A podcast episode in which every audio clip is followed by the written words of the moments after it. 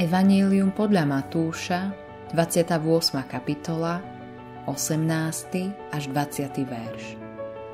Ježiš pristúpil k ním a povedal im Daná je mi všetká moc na nebi i na zemi.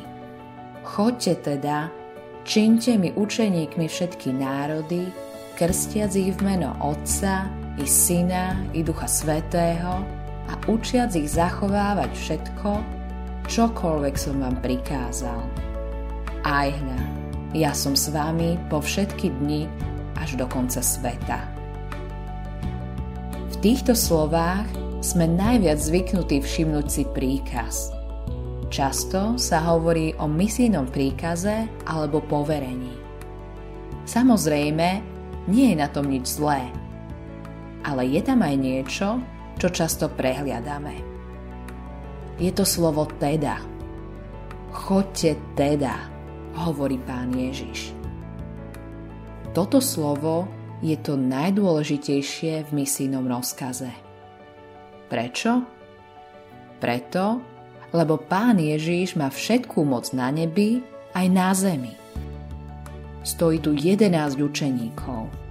Sú bezmocní, chudobní, nemajú zdroje, nemajú pred sebou otvorené dvere sotva nejakých priateľov, vlastne nikoho, s kým môžu počítať.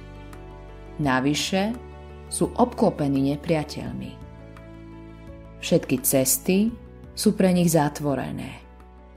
Horko ťažko sa odvážia ukázať verejne. Radšej sú za zamknutými dverami.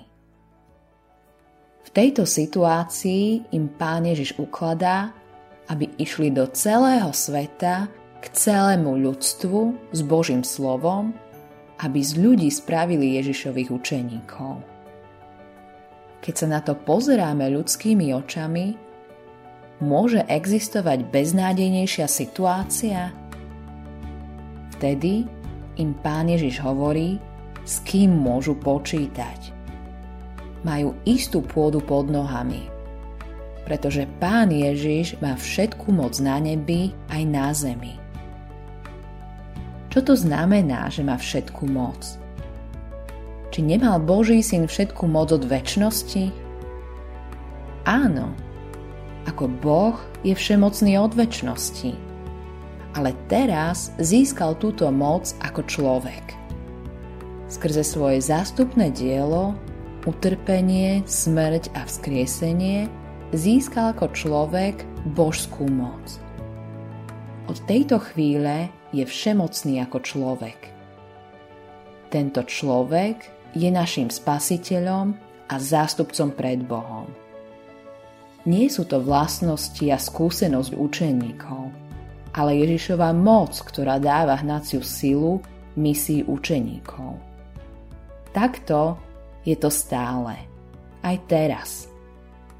On je s nami po všetky dni až do konca sveta. Autorom tohto zamyslenia je Eivin Andersen.